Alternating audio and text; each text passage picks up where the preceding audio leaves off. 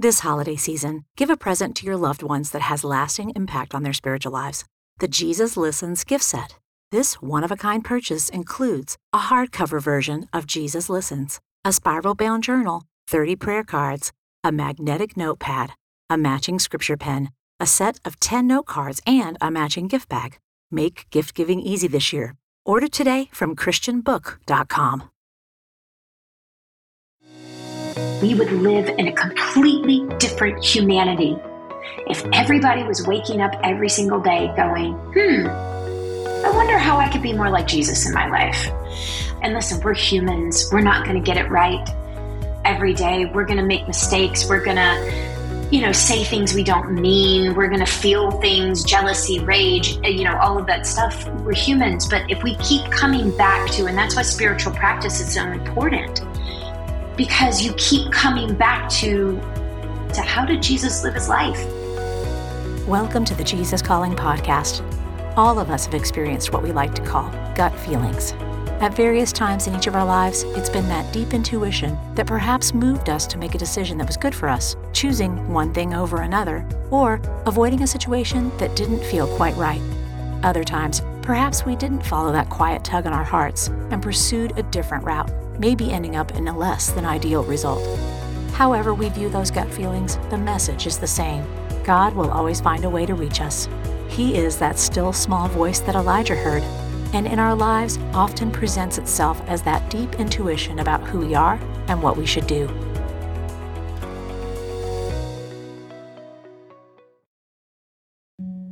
Our guests this week had those gut feeling moments that they ended up following that led to some pretty amazing things in their lives. Hallmark actress and producer Nikki DeLoach tells about her singularly focused dream to become an actress and how she also felt the pull to tell the stories by learning how to produce projects as well. Pat Bradley worked for Crisis Aid International Ministry for years, helping people all over the world. But it wasn't until he felt the unexplainable tug toward helping people in a place no one else wanted to go that he had to trust where his heart was leading him. These guests both found that the more time they spent in conversation with God, the more they could trust the still small voice of their intuition to lead them to the right place. Let's start with Nikki's story. My name is Nikki DeLoach, and I am a mom of two boys, Hudson and Bennett, and I'm married to Ryan Goodell. And I started in the entertainment business when I was a kid. I really fell in love with movies as a very young child. I would spend the weekends with my grandmother who lived right down the street, and we would go to the local video store every Friday after school. We would rent three videos, three VHSs, and we would go to her house and I would watch them over and over and over again. And she got me into dance into singing. You know, she put me into pageants, which I did not love, but I did love the part of pageants where they allowed you to perform if you had a talent, right? Winning a couple of those took me to New York and took me to LA, which led me to the Mickey Mouse Club, which is my first, I think, really big job. And I have just been in the industry since then. I think for me, it was a divine calling. I instantly knew that that's what I wanted to do. I wanted to tell stories. Like now, as you know, an adult, I can look back in retrospect and be like, oh, I really just wanted to tell stories. The people I started in the industry with and in my 20s, at a time in my life when their careers were blowing up and they were becoming the most famous people in the world, you know, in my early 20s, I couldn't buy produce. And I've had that career where I've been on shows and my career has really taken off and then the writer's strike happened and I couldn't get work for, you know, 2 years. I spent a lot of time like looking up at God and being like, why like why not me? I work as hard as everyone else. I'm just as talented as everyone else. Why not me? Did you forget about me? And what I didn't realize in those moments was I was actually very deeply being taken care of by God because I just don't know what that kind of fame would have done to me at such a young age. I don't think I would have been able to handle it, to be honest. I definitely know for a fact I would not be the person I am today. when I think about that, I think, wow, actually, maybe I was one of the lucky ones, right? Because I still get to do what I love to do. My grandmother, my nana, she comes in and she goes, You know, I just want you to be on one of those nice Hallmark Christmas movies. So I called my agent and I said, Hey, um, I don't know if I could or if I couldn't, but what do you feel about calling Hallmark and just seeing if I could be a part of one of their Hallmark Christmas movies? Sure enough, I get an offer for a Hallmark Christmas movie. My grandmother is over the moon. I filmed the movie. It's the last movie of the holiday season. This was seven years ago. It's the last movie of the holiday season, and I'm in Blackshear with my family, and I'm actually in the Christmas church service and the pastor you know you know you've you've made it big in town when the pastor you know tells everybody we got to wrap this christmas service up because everybody's got to go home and watch nikki on hallmark her movie is airing and let me tell you the reaction after that night when that movie aired the reaction that i received from my hometown people i had never received a reaction like this the joy and happiness and warmth and love and hope. It just poured out of them. And I thought, whoa, there's something happening with these movies that is making it's making people feel a certain way. And I want to be a part of making people feel that way.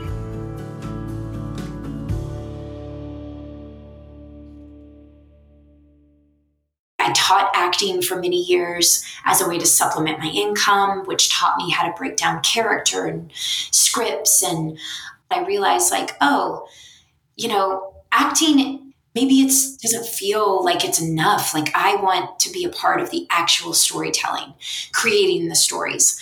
So I went and interned at a friend's production company. He gave me an opportunity there to intern. And after, you know, about a month or so, he made me a creative executive at his production company. And I was able to learn so much about producing. And I got the bug right? Oh, this is what it feels like to be able to really be involved in storytelling. So I called Hallmark. I asked if I could get a meeting. I went in and pitched them ideas. They loved them. We moved forward with developing. In the process, they kept hiring me. And you know what?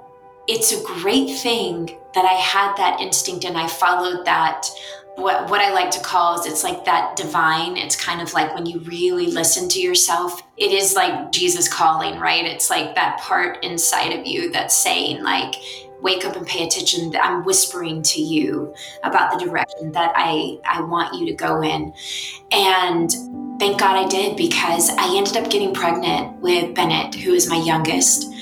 And at five months pregnant, I found out that he had four congenital heart defects and there was a good chance that if he did make it past his first surgery when he was born, that, you know, put it this way, it was a very, very, very scary time.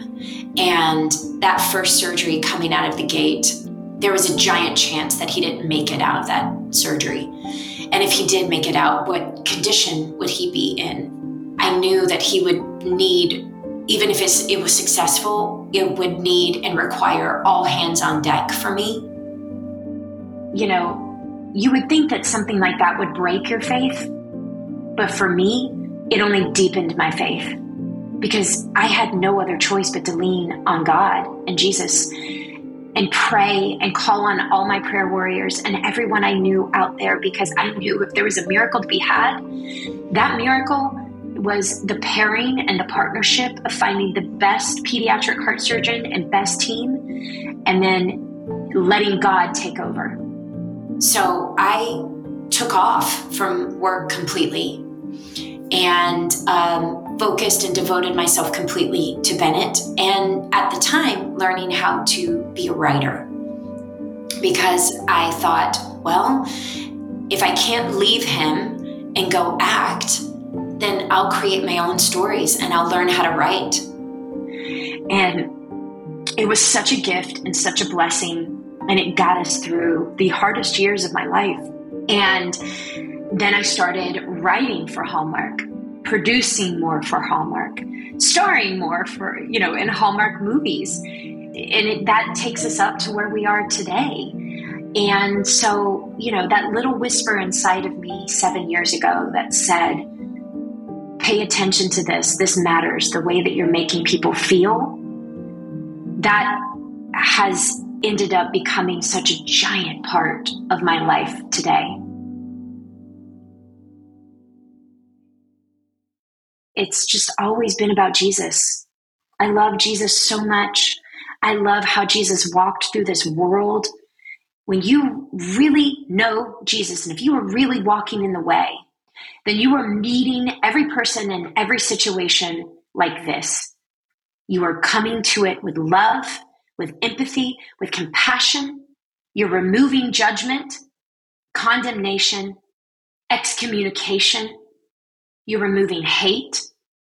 And you're literally saying, Hi, I have come to just be in community with you. I don't care about the color of your skin. I don't care about your gender. I don't care about your socioeconomic level. I don't care about what religious faith you're in. I don't care about anything. What I care about is are you in need? Can I help you? Can I pray for you? Let's be in community together. That's how Jesus lived his life. So, going into this holiday season, I'm really in a different place. And, you know, we do this beautiful thing at Children's Hospital where anybody can be a part of this. You can uh, essentially be Santa for a family at the holidays. And these families that have to spend their Christmas in, you know, in the hospital. The thing that Christmas has come to mean to me, especially as I've gotten older, Christmas really is about giving back. It's again going back to Jesus and going back to walking in the way and going to where the need is. So these families write down a wish list, right? And you get to go and fulfill the wish list. So there's sometimes there's three people in a family, sometimes there's seven people in a family. But you get to essentially sponsor a family, fulfill their Christmas wish list. You wrap all the presents and you deliver them to Children's Hospital of Los Angeles, and then they deliver them to the family on Christmas morning. And it has become an annual tradition for our family. It's what I think Christmas is really about. You know, it's about remembering what's most important. Are we alive? Are we breathing? Are we here? Are we honoring the ones that we've lost? Are we being good to other people? Are we giving back? That's Christmas. That is what it looks like to walk in faith. It is to go where the need is. It is to go toward the suffering and say, You are not alone. I am here. And hold your hand out and take somebody else's hand and walk with them. That's what changes your life. To learn more about Nikki and her work, follow her on social media and be sure to watch The Gift of Peace on the Hallmark Channel this holiday season. Stay tuned to Pat Bradley's story after a brief message.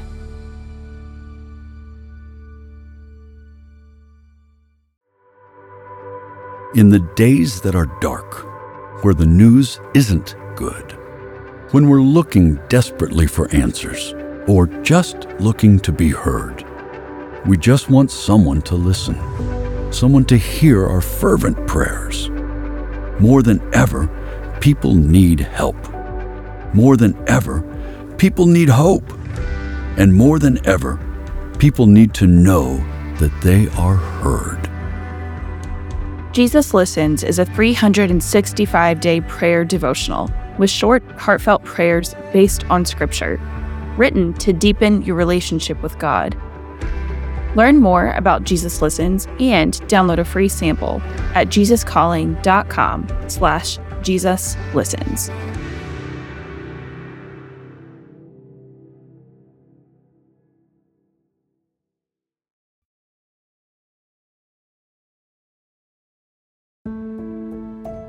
Our next guest is Pat Bradley, founder of Crisis Aid International. one of the first organizations to show up in no go zones where starvation, disease, and danger are a part of everyday life.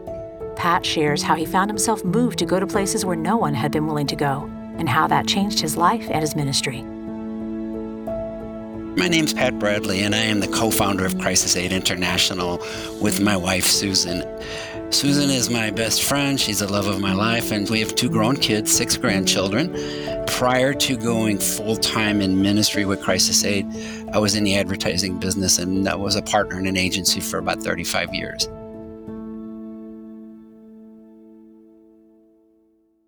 So, in my growing up years, I was born and raised in St. Louis, and you know, I can't say that I had a dream of this is what I want to do when I'm become an adult or when I grow up. But I remember going back. I was born and raised as a Catholic in the Catholic Church, and I remember all throughout grade school that like twice a year these Catholic missionary priests would come, especially from Africa, and they would just like have the whole service and the whole service was them sharing their stories and what it was like and the people. And i remember as a little child being so fascinated with all of that. And i remember how it really touched my heart and, and would want to like okay i'm leaving here.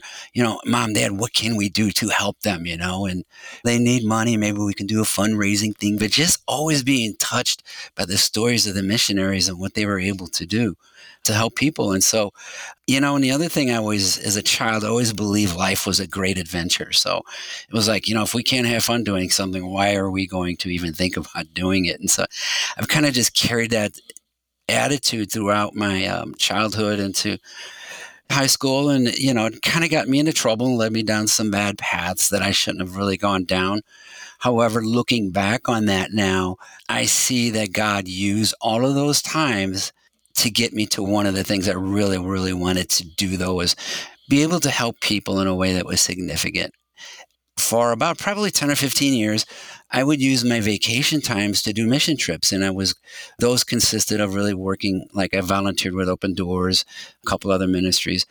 And I really loved what I did. I loved my work, my company, my employees. Uh, I loved God, and just life was really good. I was on this board of an organization called International Christian Concern based in Washington, D.C. area. It's a great organization. We were getting these reports from South Sudan. And so the founder and I had a conversation and decided let's go on a fact finding trip to South Sudan and see if what we're hearing is really true. And we really knew nothing beyond that. So we went and found myself in South Sudan. We spent two weeks on the ground seeing things that were just atrocities, just seeing things that were beyond anything I could comprehend on my own. And so the last day in the country, we came upon a group of people, and, and it was about 70 men, women, and children. These were the survivors. The village had been attacked the night before, and we were in the middle of nowhere, just on the edge of the desert. It was like 120 degrees. We kind of stumbled upon these people. Uh, we had nothing to give to them. They had nothing either, and they were literally hundreds of miles from food, water, and shelter. I felt utterly hopeless. Like, what am I going to be able to do in the midst of needs beyond anything that human beings can describe? At the time, Colin Powell called it the worst atrocities in mankind were going on in South Sudan. And here I find myself in the middle of all of this, a single individual. What am I going to do? What could I possibly do? And this was our last day in South Sudan, and we needed to head back. And so I remember as we were pulling away from this group of survivors, looking back over my shoulder, it just began to become obvious that, you know, somebody had to do something in these hopeless situations. And God really did put it on my heart that doing nothing is no longer an option. So that was the genesis. That was how basically Crisis Aid was born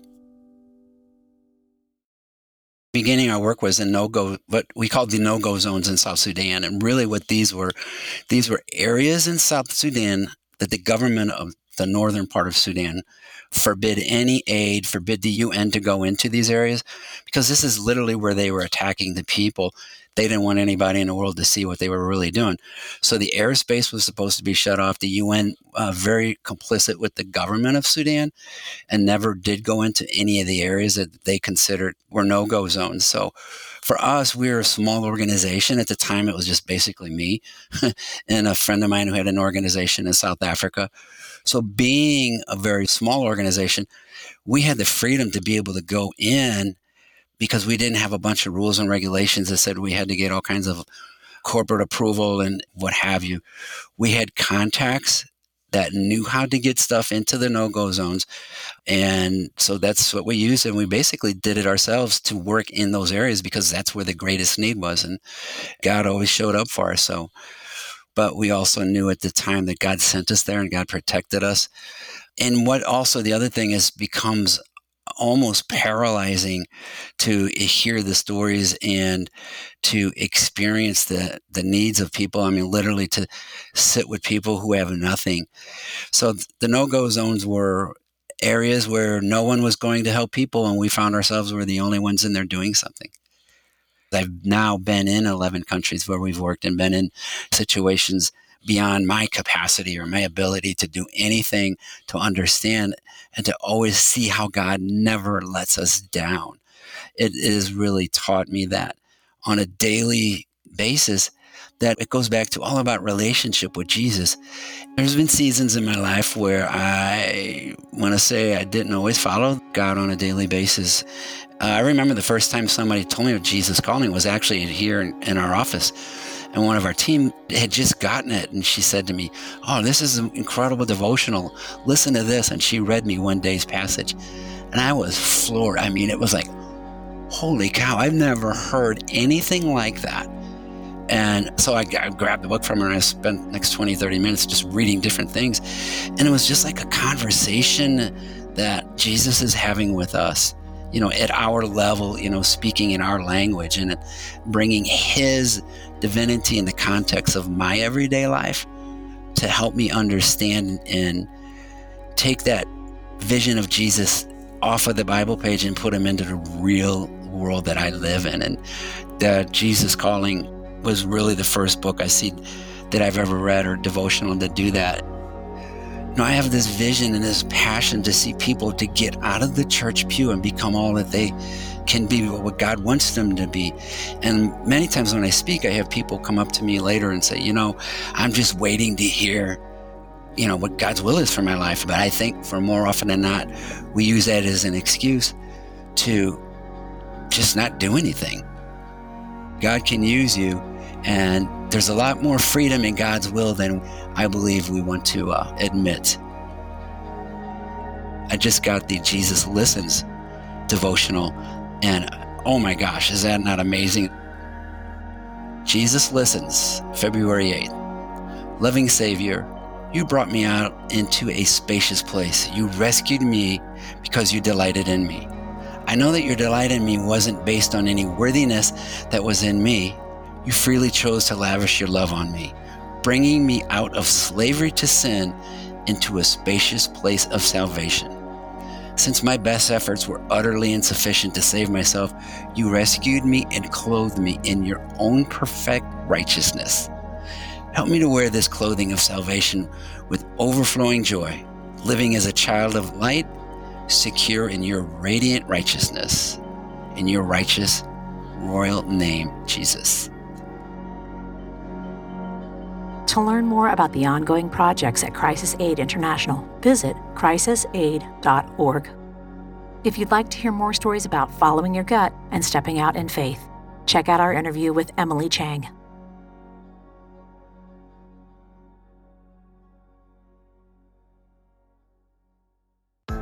Next time on the Jesus Calling podcast, we'll hear from podcaster and Pentatonix beatboxer Kevin Olusola who shares how he discovered the real definition of success. We have the success formula, which is success equals personal alignment plus self development times faith. You have to develop yourself, you have to align yourself to Christ. But now the faith portion, that's your multiplier because only God can do it. Only God can do what He's called for you. You're trying to bring the will of heaven down to earth through your vessel.